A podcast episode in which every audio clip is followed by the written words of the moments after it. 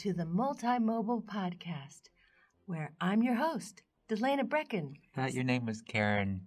Dangler? No. Nobody's going to call me Karen Dangler on air. That's Sorry. what I'm gonna call you, Karen. No. Okay. Okay, can we do that again? Yeah. Welcome to the. Multimobile Podcast. yeah. This is Chad Schoen And Delana Brecken. back at you with. uh We're back at spring quarter 2019. I know, tomorrow is April.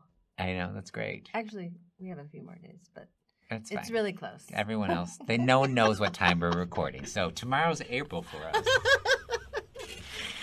what do we have today? Today we have a great, you look forward to a featured faculty fellow with Jason Dormady, the associate professor in history, Awesome. or Eh, an associate professor. One of history. he's not the entire. He's not the entire, but he is one of them, and he is doing some really cool things. So I look forward to that interview. Great. So let's just dive in. We are, uh, I mean, we Oh. Sure. don't have much time today. Right. So we are talking about what you need to know about Canvas, Yes. and this is when we do. Rolling, rolling, rolling, ride. Keep those bodies moving. Uh, no, that's I not don't even know even the the- yeah, you don't It's even know the lyrics. Horses rolling. But, Yeah. But actually, what I wanted to talk about is the rolling out of the Ally tool, which Mm. is great for accessibility for your students, providing alternative formats for any of your Word, PDF documents, and images. So, Mm-hmm. We've talked about it before, Yes, but everyone should be uh, forewarned that we will be rolling out Ally to every Canvas course come fall 2019. That's So right. we are we, we're hitting hard on uh, the information campaign this quarter for Ally. So look for it. Look for workshops. Look for probably emails. I'm assuming there'll be a lot of that. Mm-hmm. Lots of email. We Lots and email. lots of emails explaining what it is, how it works, and uh, what your students' benefits are, what the benefits are for you, and what the benefits are for the university. So we just want to make sure people are aware that we're going to be turning on. It's going to give you an accessibility score. That score is a guide on uh, hopefully to uh, fix or remediate accessibility doc- documents that have accessibility issues. Um, but it's not punitive No, absolutely score. not. No. we are just trying to make things better, Right. Right. We're So- all about improvement. improvements. for improvement's sake. What other rolling outs are we doing? Rolling, rolling, rolling, ride. Um, so Turnitin. We've been using the Turnitin Legacy connection, that checkbox, and we will be rolling out the. I mean, like rolling it out like it's going away, sunsetting, rolling it out into the sunset with the rawhide. Turnitin legacy checkbox, but what you'll have instead is called the Turnitin plagiarism framework, and it's also an easy. You, as soon as you turn on file upload as your submission type, this new box comes up and it tells you you can choose Turnitin, and then you can choose your criteria for reviewing uh, the documents for plagiarism. So it'll still be a simple, easy to follow pathway. But I just want to keep that in your mind. It's on the horizon. It's coming up. Coming up, we'll be sunsetting the Legacy API summer 2019. Gotcha. And again, you'll get probably inundated with information, so there's less confusing confusion about it. But I hope so. you heard it here first, kids. That's right. and is that it? We have for what you need to know, What news to, to know, news to know. There's no news like a new news. That's it. All right.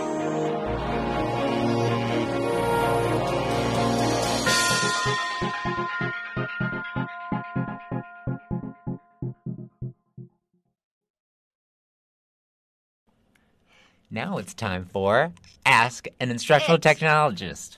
Or Ask It. Ask it. What are today's questions, Delana Brecken? Today, the first top question of the board is. Let's see.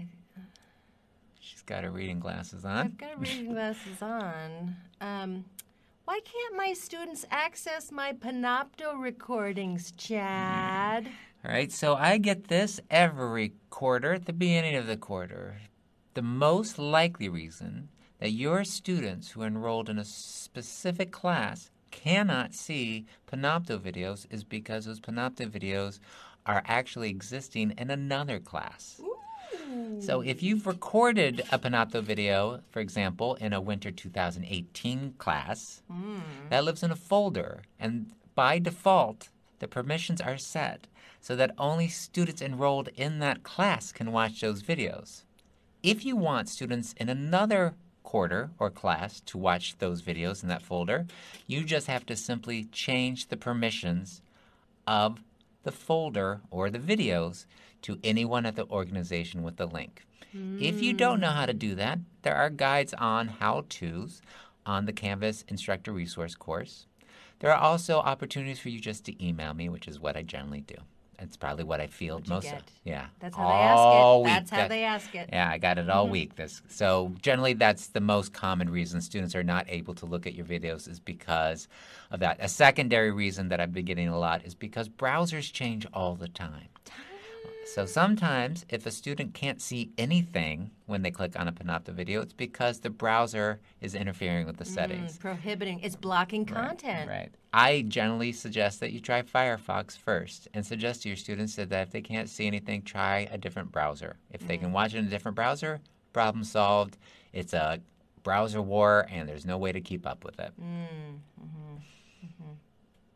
Okay, well, that was fun.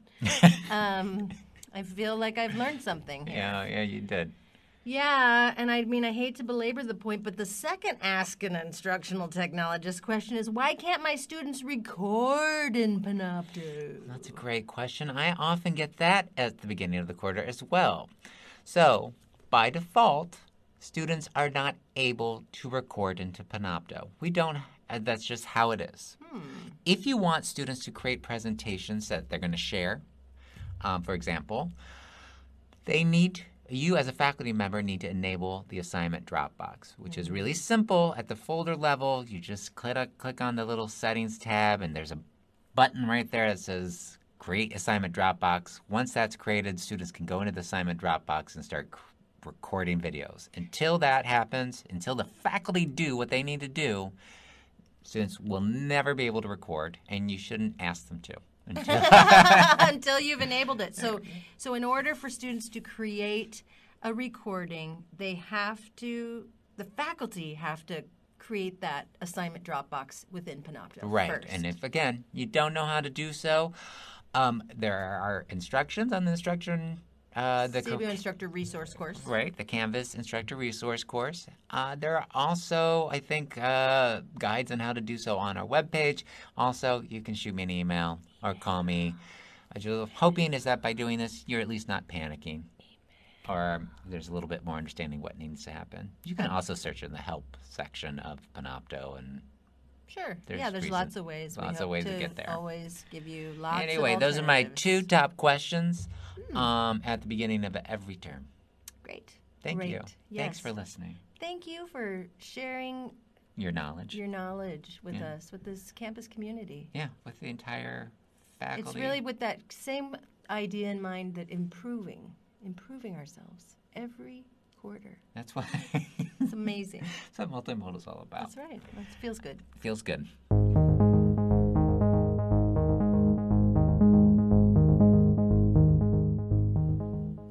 So we don't have What? an app of the episode. What? I want to get this favorite I know, but I'm going to give you space to sing. Okay. All right. All right. all right. So this would be where the app of the episode would The go. app of the episode is here. It's not here.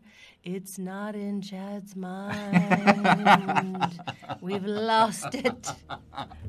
Wrap that up. Wrap that up.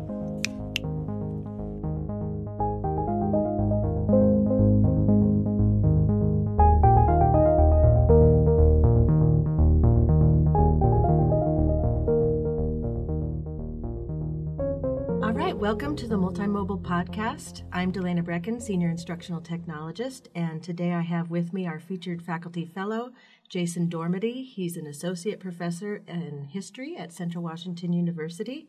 Jason, welcome to the program. Hi, Delana. Great. So I invited you here to do our podcast just because you seem to be a leader in using different technologies within the history department, taking courses online or bringing courses online for students to take. And so I thought it would be fun to have you on the program. First, I'd like to ask what is your teaching philosophy? So I tend to think that students are paying tons of money, so they should be challenged. Um, I don't think it's quite fair uh, for a student to go to any university or any community college or education at any level and not be challenged, not be faced with something that's difficult. So I tend to think that they need to find things that are new, that challenge their beliefs, their ideas, that they get introduced to new ideas in the world. But I also think they need to then practice skills in dealing with that. So I, I like to say, here's something that's difficult, but now let's practice tackling it. Um, so I've changed the way that I engage in uh, exams and that sort of thing, and so instead I have more periodic practice through the quarter Uh-huh. um, instead of one sweat inducing, stress inducing midterm and final. Um, I like to build in chances for people to summarize and analyze and, and be creative and connect the dots uh, through the quarter rather than just a couple of brief moments. Sure, sure. Yeah, so th- that's really what kind of dominates my, my teaching philosophy is being challenged but being able to practice. Right. I mean, think about maybe really what they're buying when they come to college is the opportunity to practice. You don't usually get to practice uh, in your professional life Right. because sometimes when you practice and fail, you get fired. but, Right. but as a student, you have this wonderful opportunity where you can practice and get feedback and say, all right, here's how you can improve. Uh, let's get this fixed. Let's get you set up uh, for some success later on. And so I think you, you've got to give people challenge and then spend the time to give them feedback and let them practice it. So, hmm Well, and that seems to uh, also help them with not being afraid to try, or you know, which which or to develop a lifelong learning habit. Because being able to do those things, um, you know, sometimes you do have a little options in your career, or if you're trying to creatively solve problems, that gives you the experience that you've had that option. So. Yeah, I, I like the idea that maybe they can go out and say, you know what, I, I liked this idea of being able to practice and try things. When I'm out in the private sector or when I'm working for some government agency, I think maybe I'm going to build in some flexibility and let people try and practice and, and instead of just sort of cutting folks off Right, yeah, right. with one shot. So Yeah, I hope there's some, great. some praxis there that the things play out in the end to make the world a little bit better. Yeah. Might yeah. be overly optimistic. you know. Well, so, can you share with us uh, one of the, like an, ex- experience where you were teaching with using a new technology in your teaching, and it worked well? Um, so for me, the, the best thing about the technology has been connecting with students I never ever would have had the chance to connect with, Okay. and that then that feeds into some other things. But the so, for example, we had a working mom from North Carolina Okay. who came into our Latin American Studies program via some online classes with Stella Moreno. Yeah. Um, then this student came in and took a couple classes with me. Just an amazing, an amazing mind, and but you know she just couldn't go to university otherwise. And by the time she was wrapping up at Central, she was applying for and then got a Fulbright to Peru. Wow. So I mean that's that's the kind of student I don't, you know, I, I wouldn't normally have gotten to connect with Right. and so that was great. But then some of the technologies that she got to play with of merging audio and video and text together to create projects that Uh-huh. were a little bit unique and a little bit different than we would have done if we were in, say, a face to face lecture. Uh huh. Uh, that was really rewarding, I think, both for her, because she could explore her intellect and her creativity, but also for the other students uh, that she could then model in really creative ways uh, the the limits or the or the without limits, I guess, the the, the limitlessness of her creativity. Yeah. And so that was a really nice blending of uh, getting to know an, a person, but also letting them explore the technology to be creative. So Yeah, it was nice. cool, really cool. Okay, and so we know that when you go out and experiment with new technologies, it doesn't always work. And so, would you share with us an experience that wasn't so rewarding? Uh, so every discussion board ever, yes, I love it. I, I, I have I have not cracked the code of really good, deep, meaningful uh, conversation on the online discussion. Um, so I, the first problem I ran into, of course, was that everybody would just wait until the very end. Right. So then I built in earlier